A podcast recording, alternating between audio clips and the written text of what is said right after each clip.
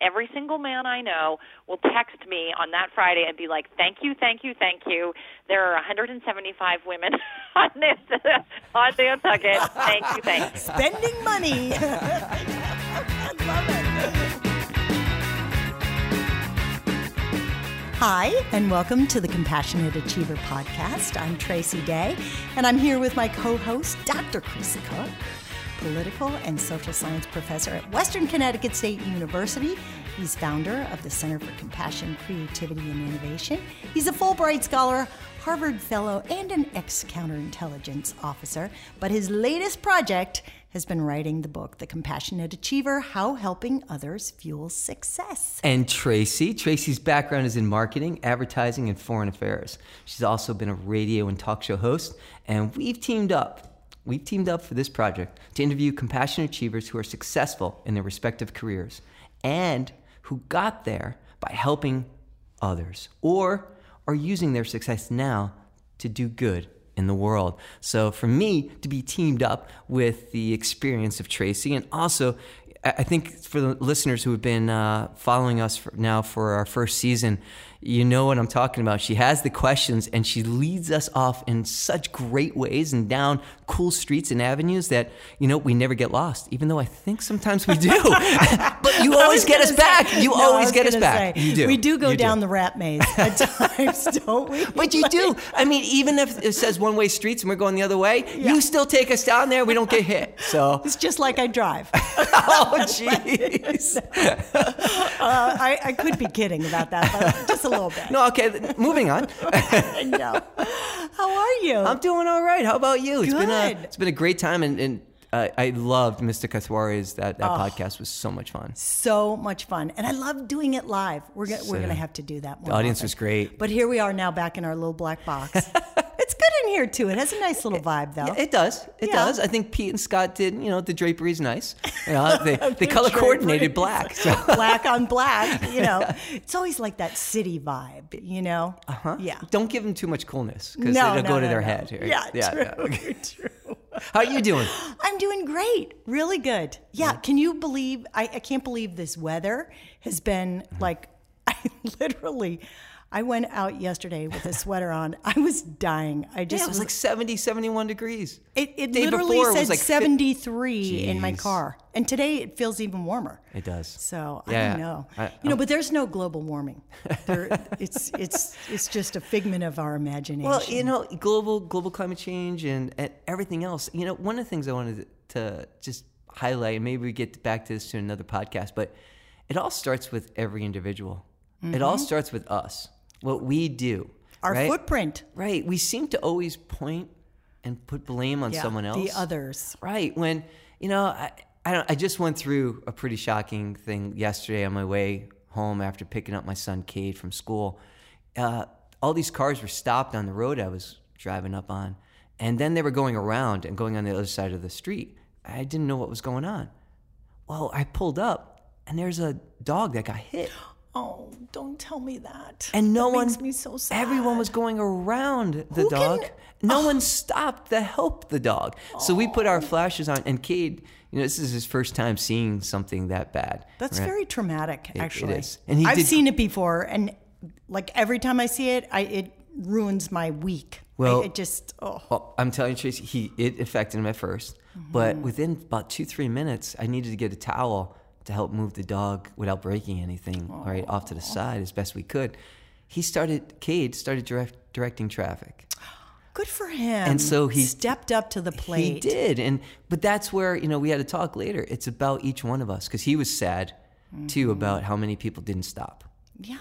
I, Right? We had a neighbor who noticed it, called the, called the cops and helped. The cops, the police were awesome. Oh, you know, they helped out in a great way. Officer Campbell of Brookfield, uh, shout out to him. shout yeah, big time compassionate achiever, and the dog loved him. Uh, so you know, but so hopefully the dog is okay. yeah, we haven't found out. We haven't found out yet. So, but Let's go with that. but We're it just starts go with us, it. He's right? okay. You can you could be a bystander or you can help somebody. Jump right? in. and yeah, you Yeah. can right. But you know, I even asked somebody who was standing uh, around, "Can you please call the police?" He said, "No, I don't want to get involved." Oh my gosh. And this was a dog. just don't even on, the- on the side. that. So it starts with us, and it was a good teaching moment for Cade uh, because you know, he got to see when someone said no to trying to help. Just even a phone call. I'm not asking to help move Right, the to, dog, like, right? Just a and- call, oh. right? And and and what? And he was shocked by that. So uh, it starts with us, and I think I think we have to remember that. You know. And it's those little things that all add up. Yes. You know, I'm on my kick, and not to change the subject, but it kind of goes with this whole it's all about what we do in the little moments. I have this thing about water bottles, these plastic water bottles all over our house. And, you know, we have a bazillion kids and friends and family that are always there. You do. And after we Yours do, is like a do. bed and breakfast. It is. It is. It's ridiculous. I love it. But, um, but every time we would have company leave, I would find like 10 or 12 half, you know, half empty water bottles. And it kills me. So I decided, nope, no more water bottles. Well, you should see people's reaction. That's awesome. And they're they're like, um, yeah, could I have a glass of water? No, no, excuse me. They don't say, could I have a glass of water? Did you ever notice this? People say, can I have a bottle of water? And I'm like, oh, well, we have these glasses. We have the Brita picture, pitcher. We have it, you know, Yep. filtered through the um, refrigerator. We do have this thing called a tap. It's, it's amazing. And we have good fresh and we water. have really good water. It's delicious. But um, now I'm just like, so I think about how many water bottles just our family uses or doesn't use anymore. Right. And just those little things. Like if every family did just, Mm-hmm. or every person, like you said. And I'm not saying I never buy a water bottle, but if you just get in that habit Right. of making those slight changes, it just has such a huge impact. So. Yeah, no, it's and, and I think you're right. I think if we start thinking a little bit more consciously how, how our actions affect others, you know, Mm. the world will be literally. My grandmother always said that, but she was right. Yeah. right. That it would make a better world and make this whole place better. And I think you know that's where we we've gotten off that that train of thought. Right. And I think we need to build that train back up and send it on its tracks. Right. Well, I thought Farooq uh, brought up a good point the other day about when he was talking about that um, group of peacemakers, and they were talking about what the consequences would be if another country did X. But then he turned it around and said, "Yeah, but what if we do Y Right. or X or not?" You know, like what are those consequences? Compassionate achiever. Compassionate achiever. Yes. Exactly. He was awesome. but we have another really awesome compassionate achiever Yes, we do. today. Yes. I am really excited um, to bring on our guest, Elin Hilderbrand. So, um, should we get her on the phone? I please do. Pete, are you listening? Because we're not popping anything, Pete.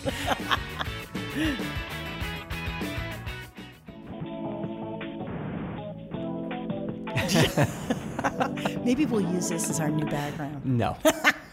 Hello. Hi, Elin. It's Tracy. Hi, how are you? I'm great. How are you? I'm good. Hi, Elin. This is Chris too. Yes. Hi, Chris. this is my co host, Chris Kukk, Elin Hilderbrand. I am so excited to have you here today. Thank you so much for doing this. Really appreciate it. oh, you're so, it. so welcome. Thank you for having me. Well, thank, No. thanks for joining us. And I'm imagining you're joining us because Tracy said nothing about me. So I'm really happy that, that she left. oh, oh, Chris, who? Like, no. so we're really excited. And, and we have uh, one of our producers, uh, their wife, have, have read all of your books. And so, you know, this, this, this uh, episode is going to be heavily watched by the producer's wife. So I actually have to be in good behavior here. Yeah, so, exactly. Yeah, You you, have you, Very to shape to up. Okay, good. you you actually stirred stirred up some uh, some talk because of your books, and, and I'm gonna let Tracy you know take it from here. But thank you for joining us. Oh, really. gosh, I, I do appreciate it. Well, Elin Hilderbrand, for those that don't know, those very few of you who don't know, is a New York Times bestselling author of over 20 books, right, Elin? Yeah, so I just turned in my 21st novel, which will be coming out in June. Congratulations. Awesome. Awesome. And we know for a fact that you've got at least like five or six more in the in the, I would the have way, to say right? probably. Let me think how many. So the one that's coming out. Yep, six, six, six. Some total that are that are going to be left before I retire. Oh, look at that. That's scary. Don't retire. You're gonna Only six or at least. People are shutting off the podcast now. Yeah, Yeah. like, All right, six "Oh, more. Oh no. But is that like, you know, musicians that um at, you know, posthumously or something that they people are like, "Oh no, got to run and get those. She's not writing anymore." Oh, I think we can convince her to come out every time. Yeah, I think so. too. I think so. Well, I'm so excited because I met Elin actually at an exercise class in Nantucket. Um, she was going to be speaking, and it was just that, what were there? Eight of us or something, Elin? Ten of Probably, us? yeah, I eight or know. 10, yeah. And you told us this very inspirational story, which we're certainly going to get into. Um, but I, you know, I obviously love your books and, um, you know, think you're an amazing author. But then when you started to talk about your story and you're using your fame to do good things, of course, my, you know, brain went, oh, we need to talk to her. So thank you again for being on the Compassionate Achiever because you certainly are one. So tell us, for those listeners that um, don't know a whole lot about your books, can you give us a quick overview of what kind of genre it is? Absolutely. So I write what I normally say is I write beach books that are set on Nantucket, and it is my goal to write what I call a better beach book. So rather than being sort of fluffy throwaways, I try and write you know meaningful, resonant stories that you know talk about families and friendships and you know, there's always this ton of drama and scandal, and um, you know, people are always like, well, you know, why do you write about such scandalous things? It's like, well, if you don't, then it's really hard to write a novel where everything's just, Yeah. uh, you know, going Went to the beach. It. It was beautiful. Yeah. yeah, Exactly. exactly. So um, there is a lot of a lot of drama, which which I enjoy writing about. I just just finished my 21st novel, which is my very first murder. So, um, and it's a it's a wedding on Nantucket, and the bride is found floating off the coast in the morning the morning of the wedding, and then um, we have to unpack what happened. So, um, I really really enjoy writing writing that. Although my novels mostly are are not, you know, police procedural or anything of that nature. They're more domestic beach, and they're all set on Nantucket, which Tracy, as you know, is absolutely gorgeous and a unique, singular place in the United States. um, Oh, yeah. And people really become fans not only of the story but of the setting. Absolutely. So, where do you get your ideas for these different books? I mean, did you, you know, I know there's a ton of weddings. Um, in Nantucket is becoming a huge destination wedding place. But were you driving by and saw a wedding and thought, "Hey, maybe I'll like throw in a murder in there," or like, Well, I where do you always get these? knew. I always knew that I wanted to write a murder, and so initially I thought, okay, I'm going to write like a serial killer, and then I'm like, okay, very hard, very hard to sort of incorporate anything that dark with, you know, the beautiful resort island of Nantucket. So then I thought, okay, what kind of murder or what kind of of death, uh, unattended death, as the police will call it, makes sense? And then I thought, what if it happened at a wedding, and maybe it was the best man, and maybe it was the maid of honor, and so then you start thinking about you know the other players involved, and you I created two families, um, you know, coming together in this gorgeous location for this wedding, and then what exactly happened. So, and I I can't really say anything else about it, but um, I have No, written one other away. wedding book called Beautiful Day, which was you know more exploring like the entire wedding universe. And this in this novel, it's it's similar, but it's it's um, it's more focused on, of course, the crime. Uh huh. That's that. so. Do you use actual people's names, or you mix them up? Or I mean, obviously there wasn't a murder, you know, a murderer named Bill or something. I don't mean that. Right. Do you? I do you don't. people always. That's always the number one question when I speak. People always say, "Do you ever write about people that you know? Put real people in your books?" And the answer is no, because fiction is crafted to make sense. So whether or not we realize it, when we're watching, you know, a fictional show, every single detail is moving the narrative along. And if you put a real person in a fictional piece like that, they clunk around because we all have diverse aspects and things that don't make sense, and we're boring, you know, mostly. um, most of what we do is very mundane and boring. So um, when I create characters, um, they're tailored to suit the narrative. So real people don't fit into that scenario.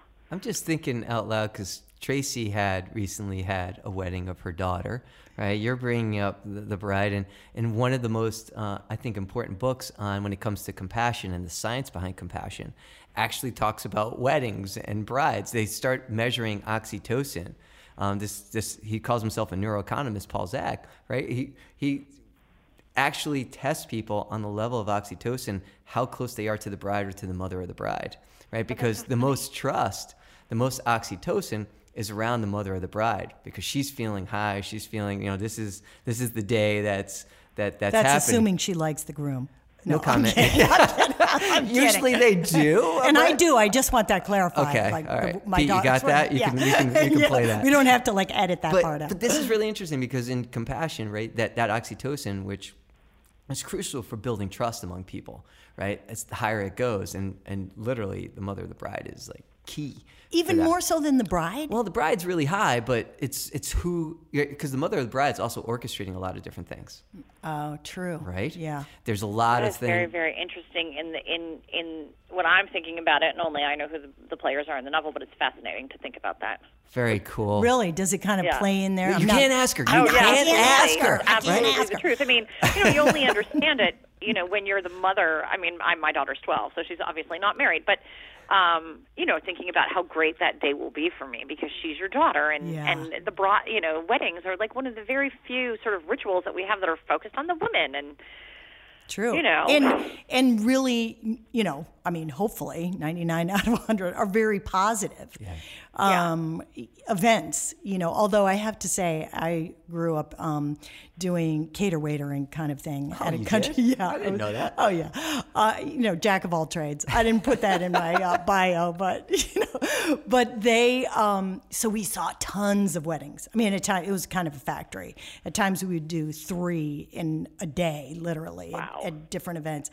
And like you said, 99% of the time it was really great and really a high for people, but um, there was a lot of drama.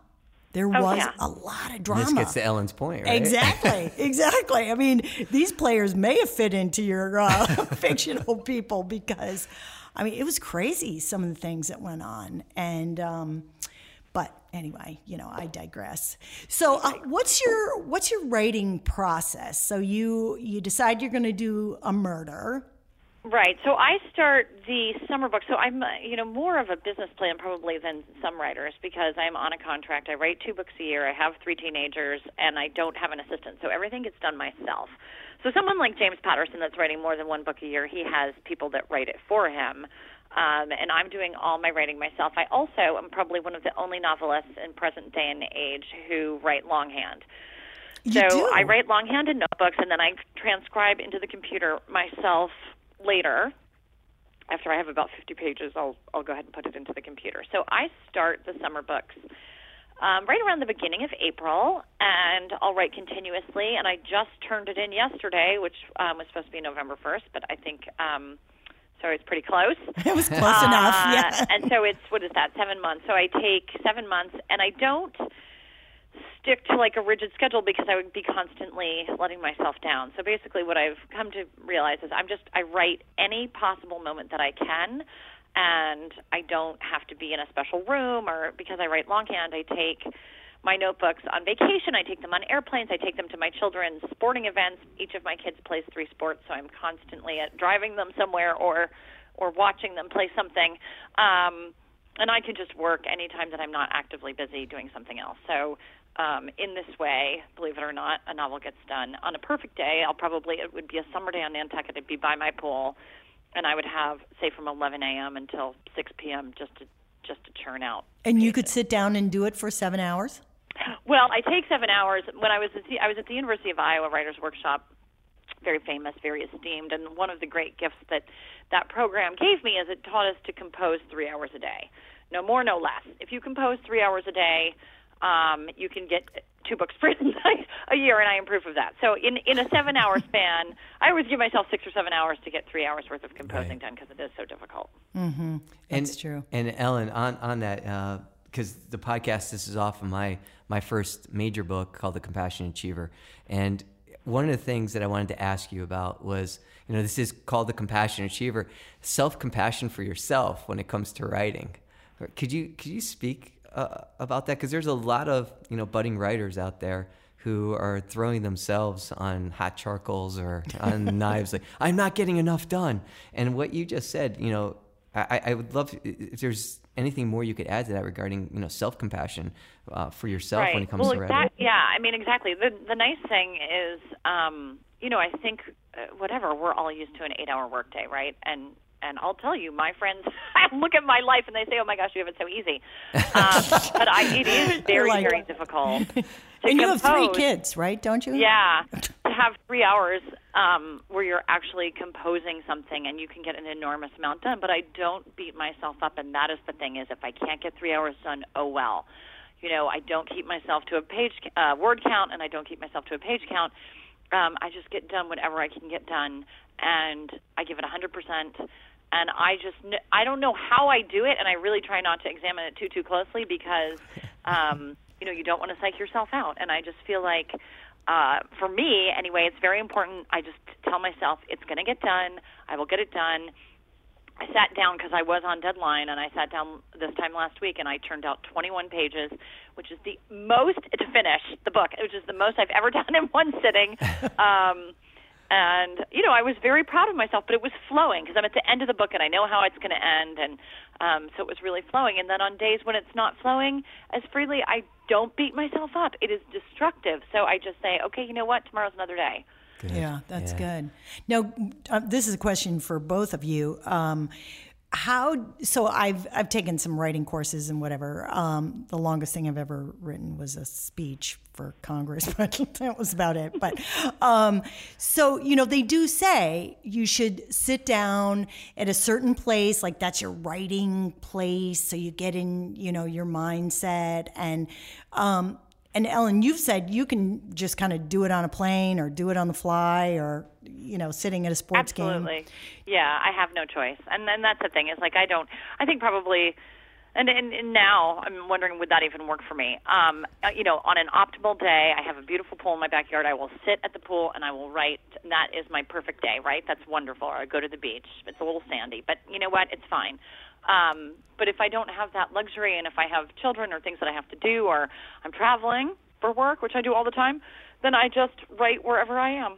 That's great. Did you do that, I- Chris? did did I- you have a space? I, well, actually, my desk is in literally the middle of the house, so I can help orchestrate. our- Command we have three kids too. Yeah. Yes, so you know, I'm, I'm either fixing something electronic in the middle of writing a sentence, or you know, mm-hmm. a lot of what Yeah. Elin's saying, right? But just Yeah. in different ways, right? But I'm structured so I can see every part of the house. So it's not in an office; it's literally in the middle of everything. And the one thing that really helped me was I, I call it taking a whirl, taking a walk. I, I made uh, a walking path in the back. We have a little over three and a half acres, and Oh, so nice. yeah, I literally just made a path, and so it's great for the dog and I. And it's so I either go out and I always have my notebook with me. I have a small notepad, Mm-hmm. and and then that's when the ideas come. It's like in the shower, right? Right? It's Yeah, I know. Right? It's and so um, I love insomnia because insomnia, like you know, one of the times when you just, uh, you know, like this morning, I have one of the things I'm doing is because of the way the book selling business is going with retail stores versus ebooks is I have to write extra content. So not only do I have to turn in a book or two books a year, but I have to write extra content for each novel. So I was just thinking Why is that? Like, morning- what's the extra content for Okay, the so the extra content would be like an extra chapter. Let's say it's an extra chapter that goes to say, well, last summer it went to Barnes and Noble, and then this past my Christmas book it went to Target. So the bricks and mortar retailers that are actually selling printed books get what's called exclusive extra content because they need to lure people into their stores to get to buy the paper books because ebooks are so much cheaper.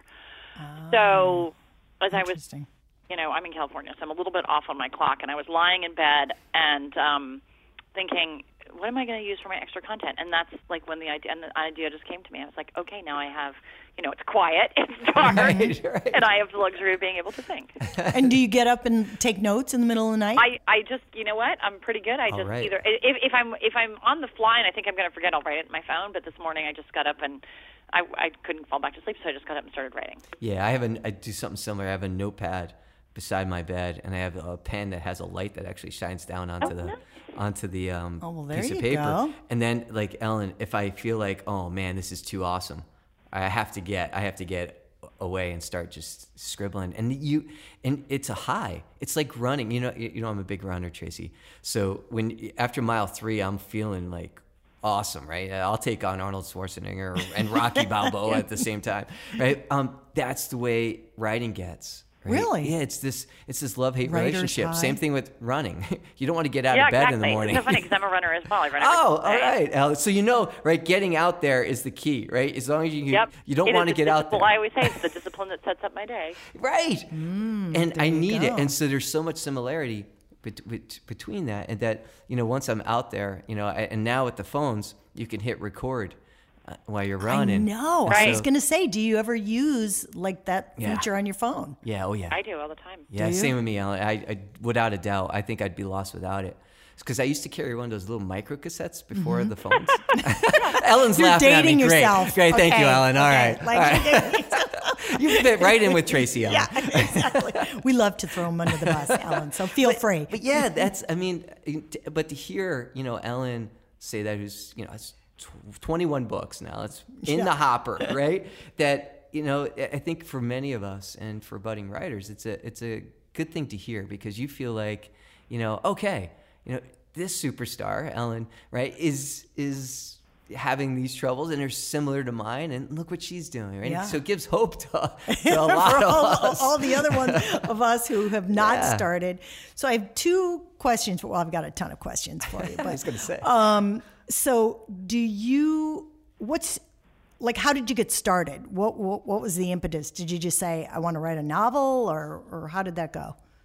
Well, I've always wanted to be a writer. So ever since I was young, I was in second grade. I remember my my second grade teacher gave every child in the class an award based on their personality, and my award was the top author award. I'm seven years old, and I hear it, and I'm like, yes, I'm an author. and I never wanted so to be anything else. And you know, my parents really fostered the love, and they sent me to writing camp, and I went to Johns Hopkins undergrad and majored in creative writing, which is something you can do at Johns Hopkins, believe it or not. And um, and then I went. And I lived in New York for a while, and I taught English, so I had the summers off, and that's sort of how I ended up on Nantucket.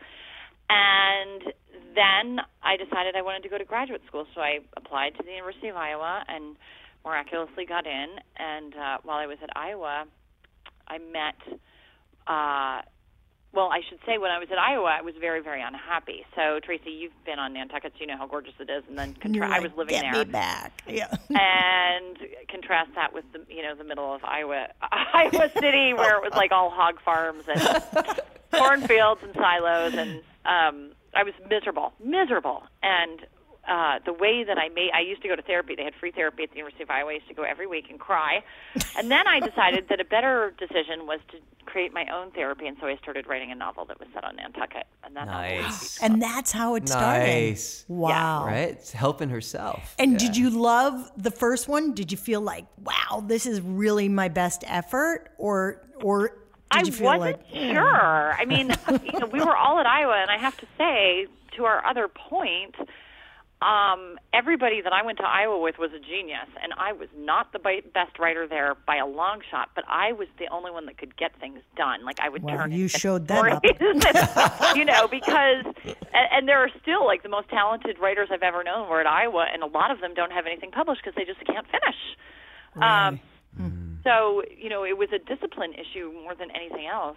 Um, but I wasn't sure if it was good or not. And you know, of and of my 21 novels, do I think my first novel was the best? Absolutely no way. No, I you know the goal, of course, is to try and get better with each book. So Sure.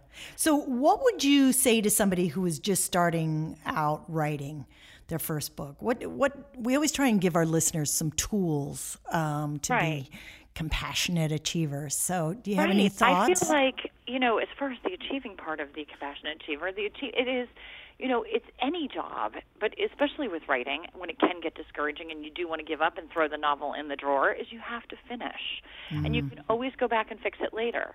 Um, so it is actually 99% perspiration, 1% inspiration. Um, just finish the book. The other thing that um, I tell people is that you know I found Nantucket, and that was the greatest gift for my writing ever because now because I had a thing right, and my thing was mm, Nantucket, mm-hmm. and so I always tell people whatever it is that's unique and different about you. Maybe you have a very strange, specialized job. You know, talk about that. Maybe you live, you know, in the desert. What, whatever it is, like write about what you know, but what you know that other people don't know. And that, hmm. that's really the key. Mm-hmm. And that's, you know, what Elin just said is also key for graduate school. A lot of people just don't finish their doctoral dissertation. They just never get it done.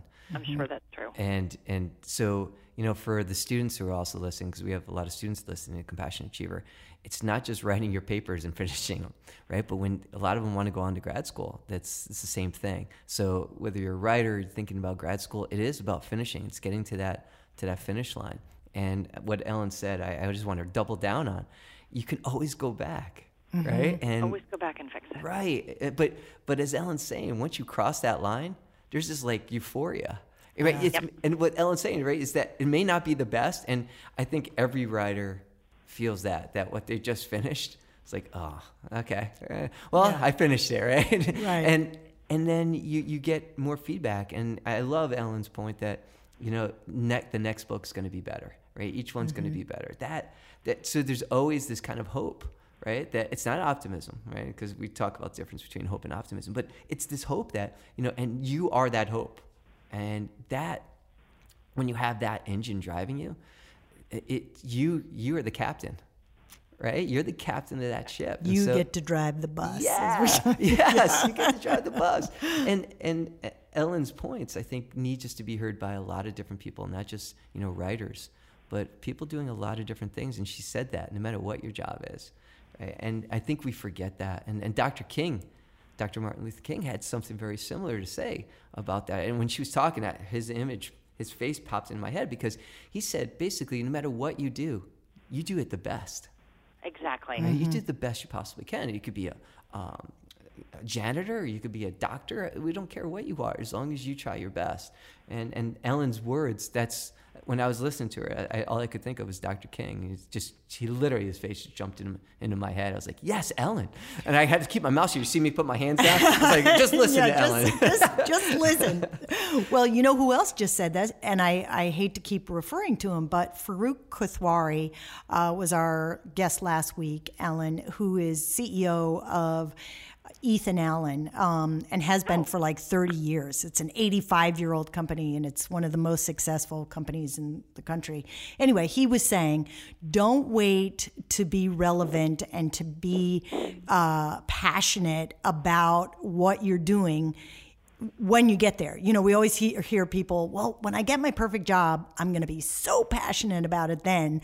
But he's saying, no, like whatever you're doing, you know, you're sweeping the streets, like be passionate about it. And then the next thing will come one step at a time. So I, I think that's what I hear you saying is you've got to do that one book and then get it done and then go back and either fix it or move on to the next one and and do your best every time you can you know? And it's not going to be perfect. Nobody's perfect right? That um, did you have a mentor at all elin that um, you felt like was somebody that you really looked up to or that you wanted to aspire to or you just wanted to do it on your own? You know, that's a really good question, and I, I don't have an easy answer for that. I am inspired, and I want to be sort of careful how I phrase this. I am inspired by women who are excelling in their field, who are doing it sort of without the help of a famous husband, a famous father.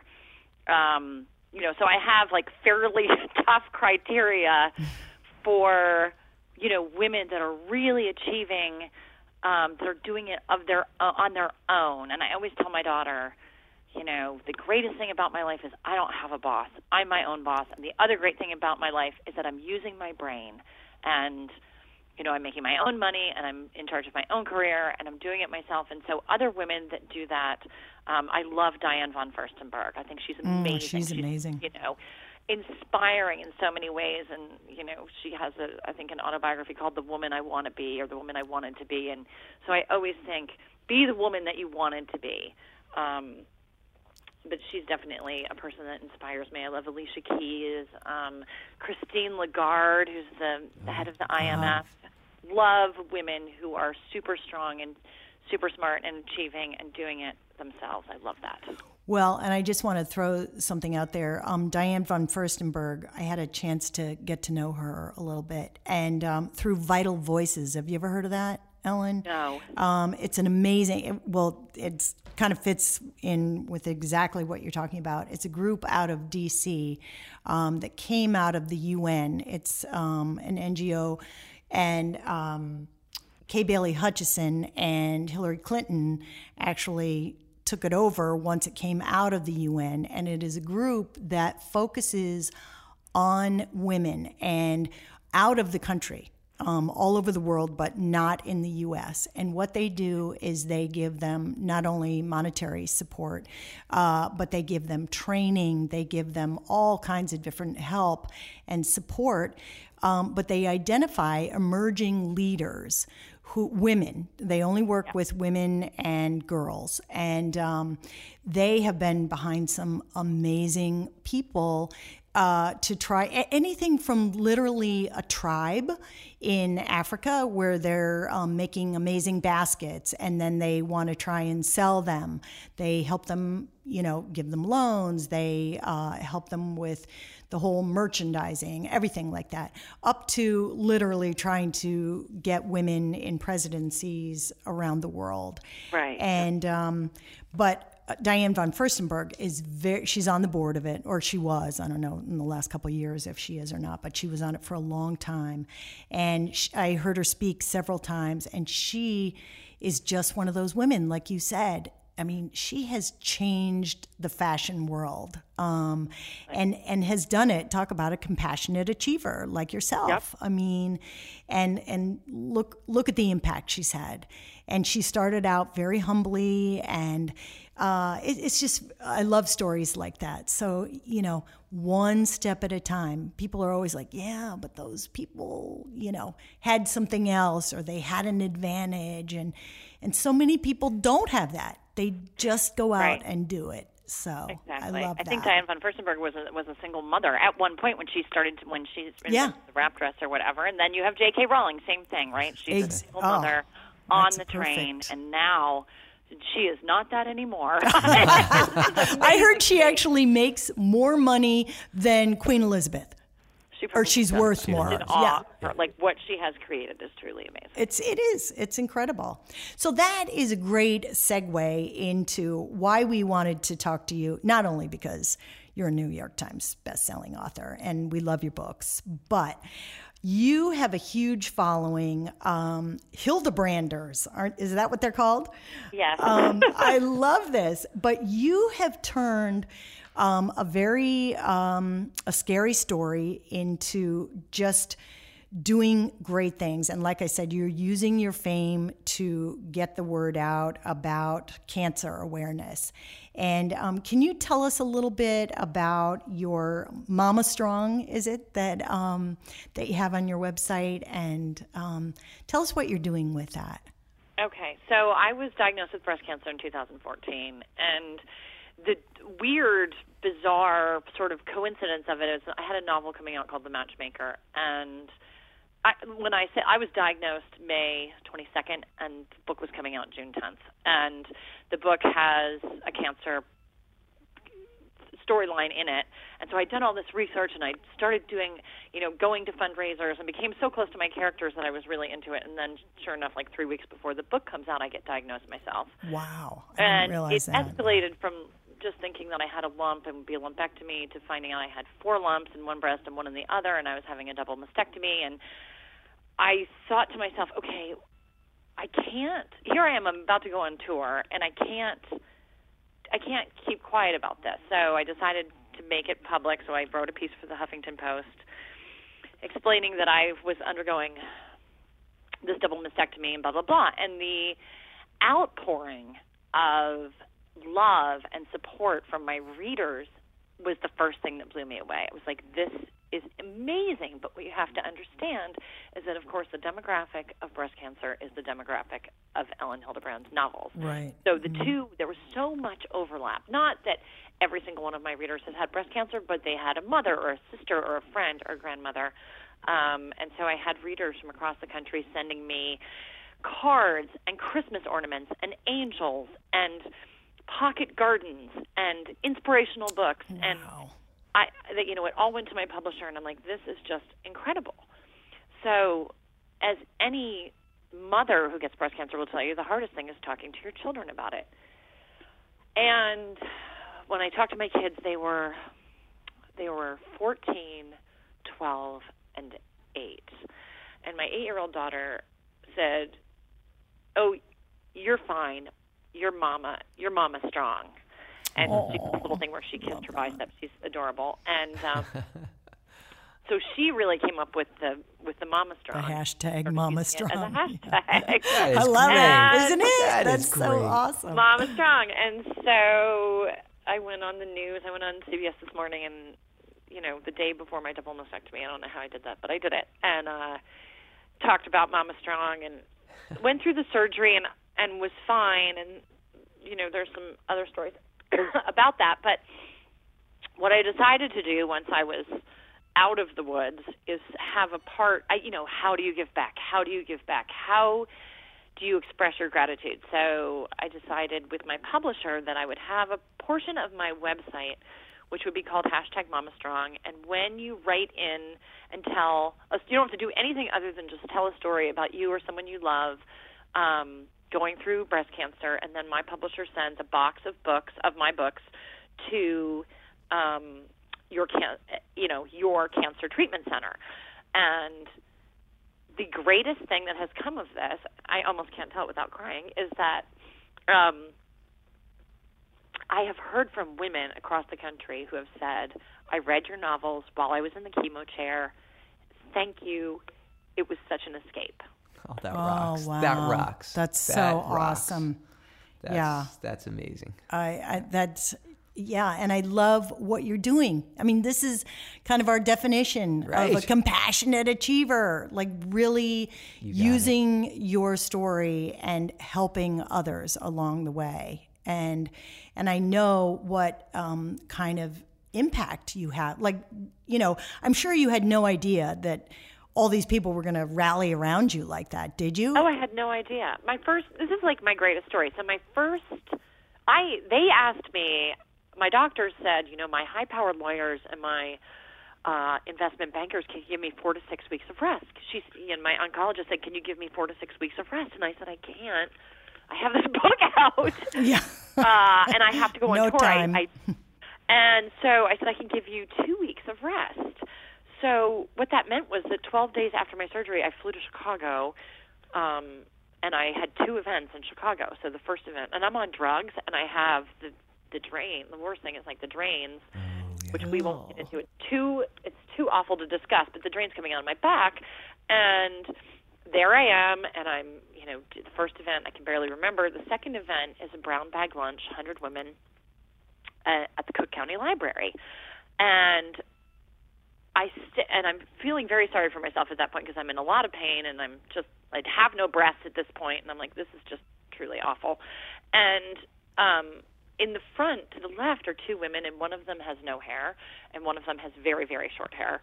And my eye keeps going to them and um they come up through the line to get their book signed and they said um Elin, we came here today because we've both had double mastectomies. Together, we've been through 36 rounds of chemo and 64 rounds of radiation, and we came today to show you that you are going to be fine.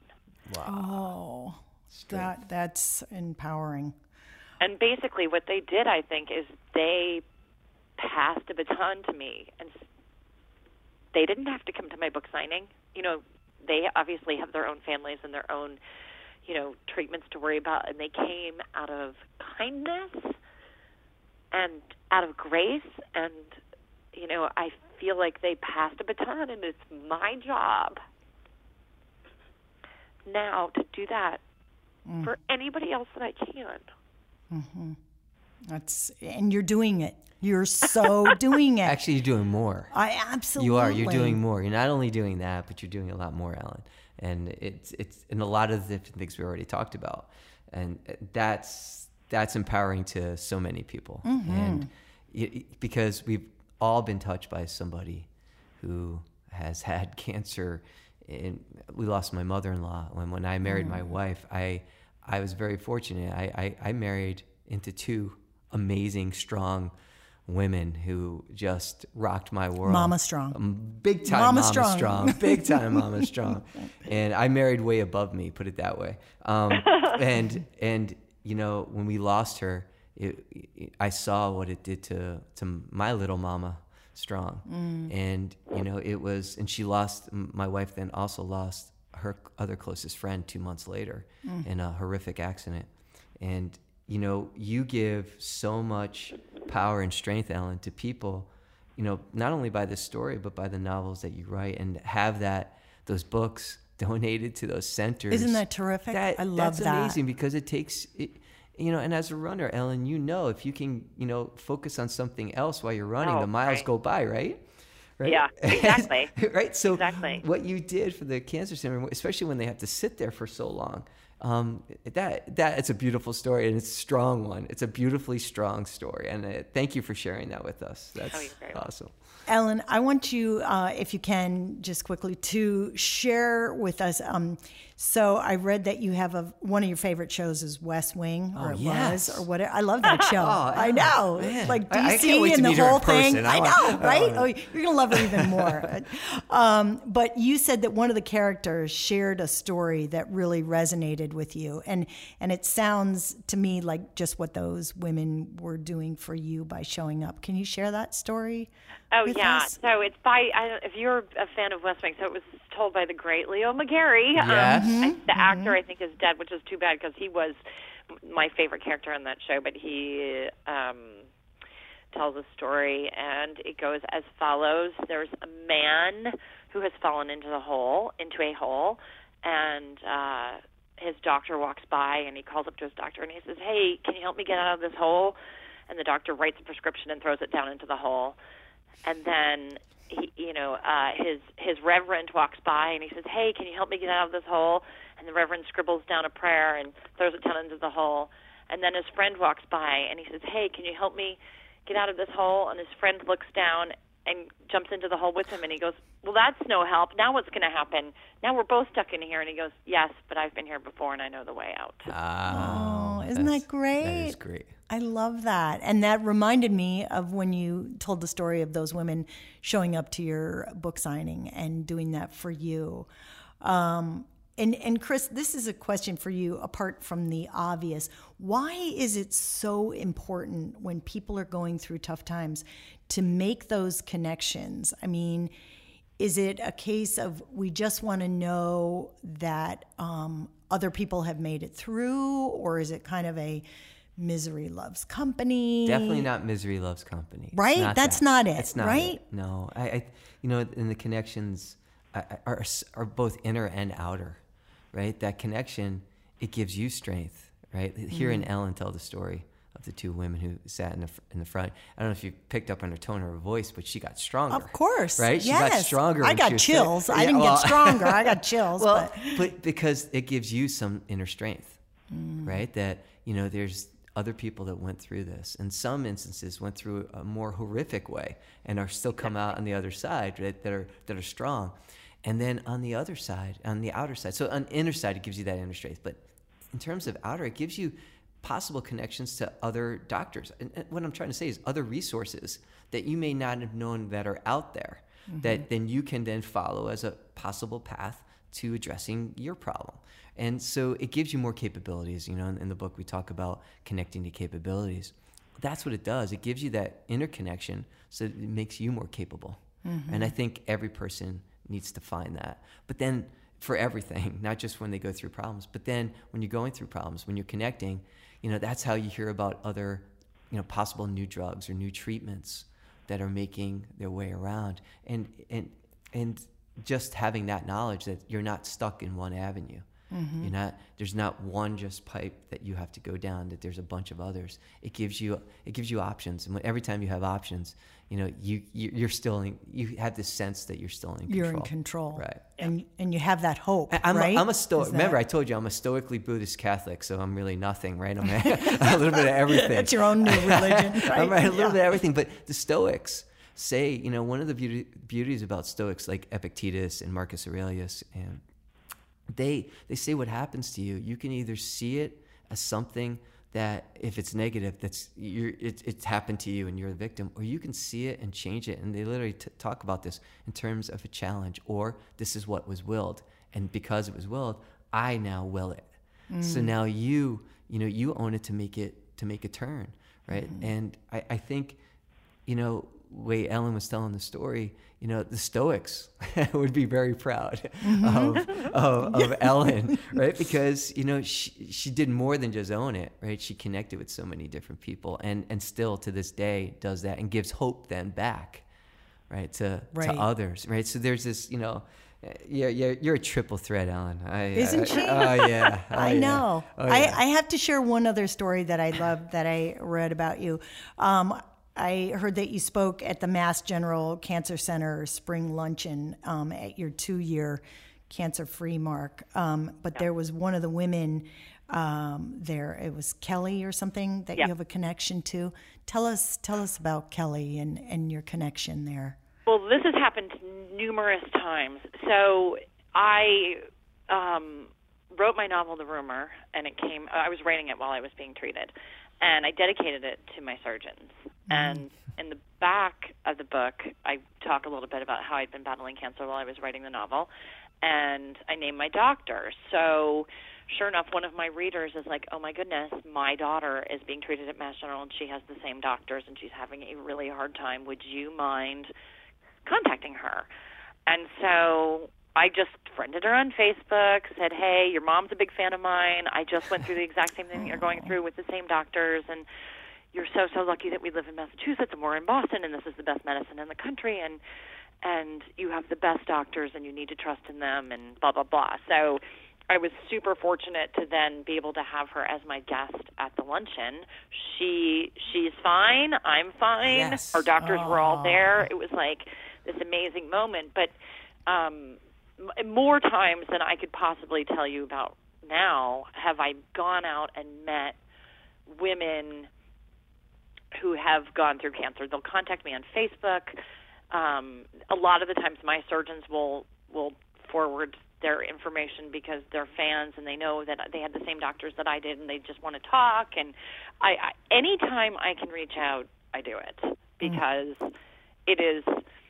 Uh, it is just so so important to me. So Kelly is but one of probably a dozen women that I am now friends with that I have met through my connection at MGH. So awesome. And you know, I'm, I'm a true believer. Chris knows this that everything happens for a reason. yes. It, it, there's there's no surprises. There's no nothing. But you know, and this was horrible that you had to go through this. But I do believe, and I'm so glad that you took that opportunity to use your popularity and your fame and to use that experience for the good you know, you didn't just go into a hole and wallow in it, um, right. but you turned it around. And and you know, let's face it. I'm sure that there's a lot of people that have gone through cancer that would love to be doing the same kind of thing, and in their own way, they are, um, right. as what you're doing. But because of your what you've done, your success of writing all these books and having all these women, and not just women. I'm not saying just women, but primarily the demographic for your book is just what you said people that get breast cancer and right. and to turn that and and I, I just I think it's so inspiring to use that and then say, but look what I can do with that now. You know, it's not just about selling books or making money and all that's all that stuff is great, but this is really so important. I, I just kudos to you, Elin. Yes. Um, really.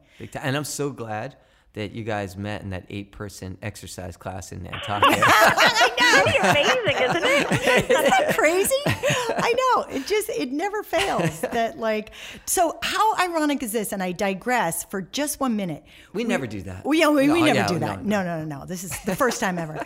Okay, so we were just talking about how amazing Diane von Furstenberg was. Yes. And I brought up Vital Voices, and I always take my notes on this little iPod, iPod, and iPad. Jeez, I can't even talk.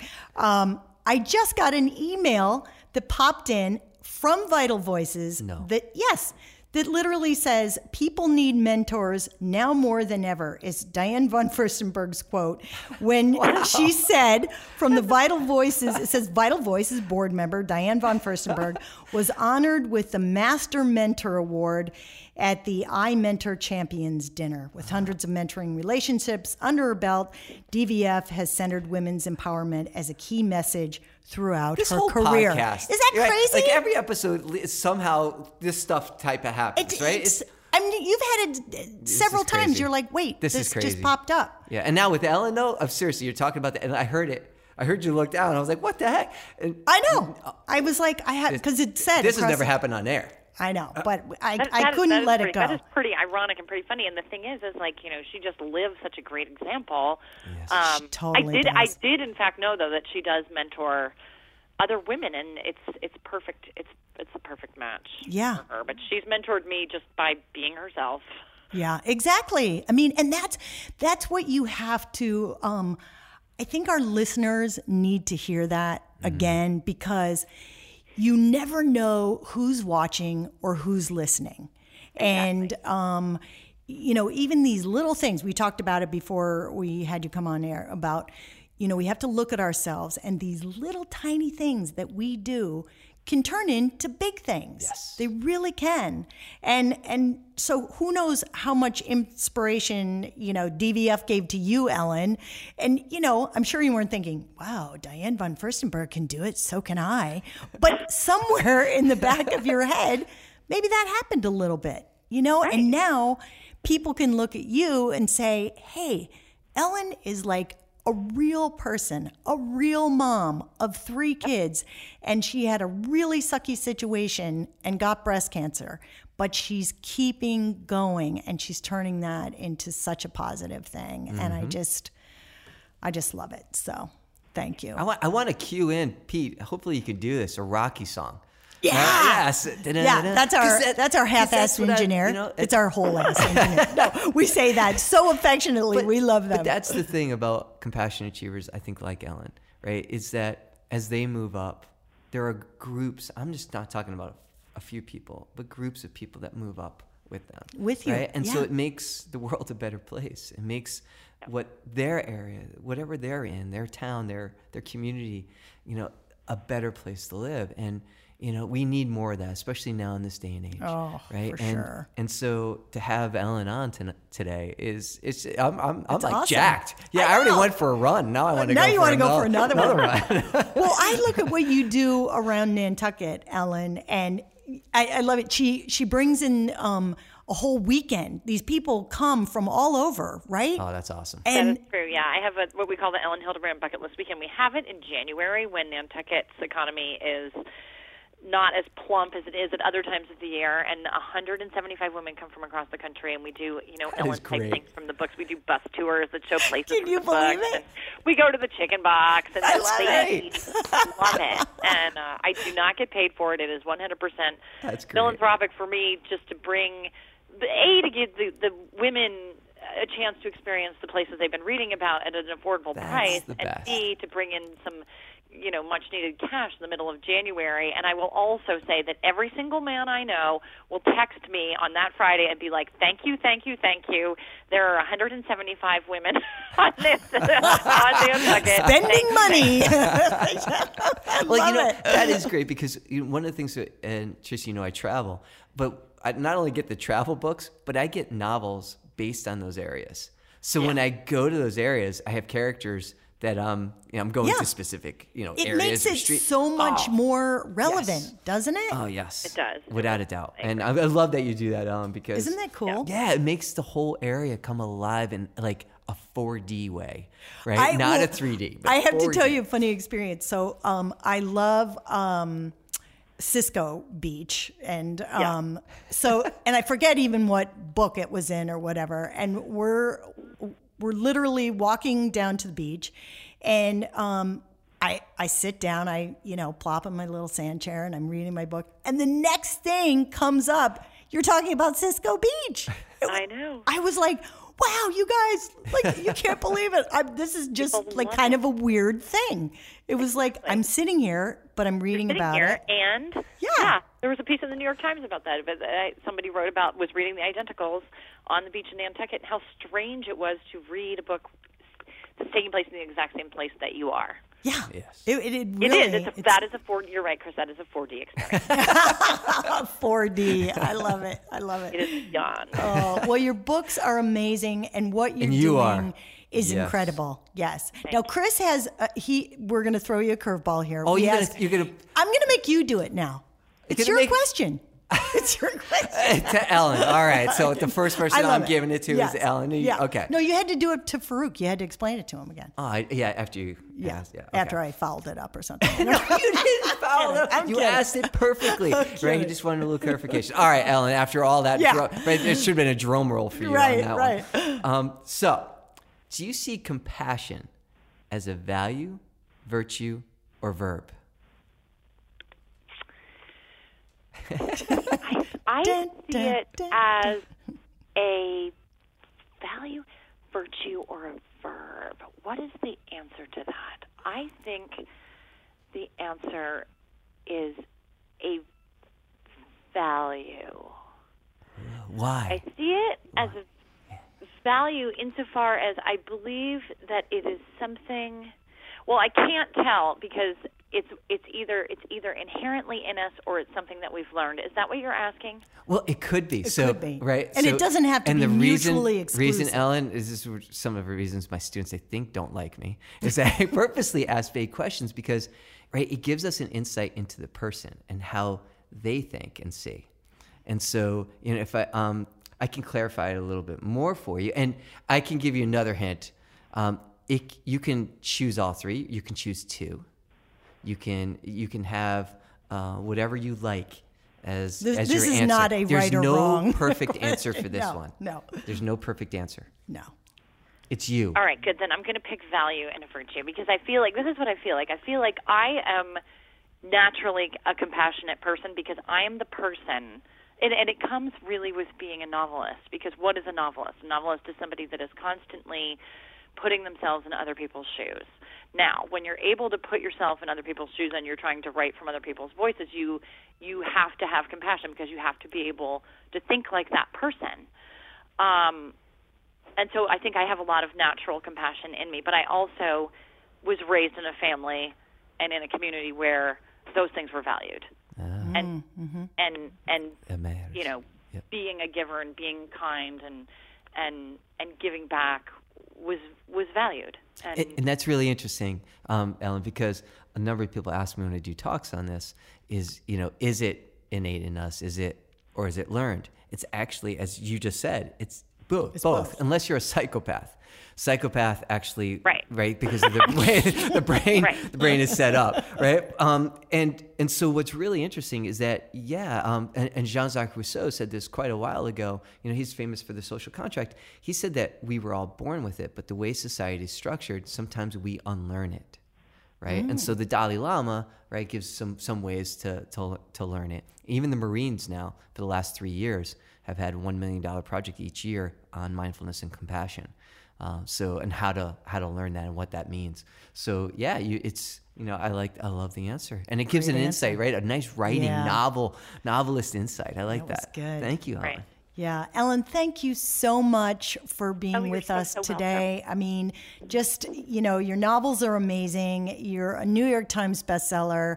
And I know we have um, five or six more to look forward to. And, you know, I just, I can't wait to see you again Well, on you know what? I'm going to use that five or six more to get her back on on the podcast. Yeah, exactly, exactly. Well, and I have to throw some props to Chris very quickly. Um, You just learned last week about um, the Wall Street Journal and your Oh, yeah. book. Yeah, it just so was he is not a half-ass writer. I'm just gonna throw oh, it I out never there. doubted it. Thanks, Tracy. Just throwing it out there. Just throwing it. well, Elin, it, seriously, I'm gonna we're gonna try to somehow get you back on here and maybe Awesome. even talk about some of the characters and compassion or lack of compassion, right? And how that'd be how that yeah, I think that would be really interesting because there's a lot of writers right now, um, newborn writers trying to do that that challenge that's on the social media. Um, it, right now going right trying to write so many words a day and trying to get up i just saw a couple of them you know, they posted this morning. Oh, really? Right? Yeah, I got 2,000 words in Dr. Kukk. Was, there you go. Right? So, but what I want them to hear is Elin, right? She's not set, right? Right. When, you know, don't beat yourself up. if you Right, it, right. You go with the flow. You go with the waves. It's just like a tide. But right? get it it done. in, it comes out, right? And you ride it in, right? You boogie board that bad boy in, right? there you go. Right? But don't fight the tide, right? Yes, Don't fight. And I love that about what what Elin said. I think there's so much truth to that. And thank you for the props for. For the, of. Absolutely. Well, thank you again, Elin. Uh, you have a great trip. You're out in Yes. Okay, I California, will. right? Yes. Yeah, Enjoy I'm in Palm that. Springs, enjoying every minute of it. Nice. Awesome. All right. Awesome. Well, thank you again. Be sure and catch us at WCSU Media, and uh, we will be back next time. and we hope that you've learned from Elin this show that you can unleash the compassionate achiever within you and unlock success. Thanks, guys. Yeah. Thanks again, Elin. Take so care. welcome. Good talk. All right. Bye-bye. Bye, Elin. Bye bye.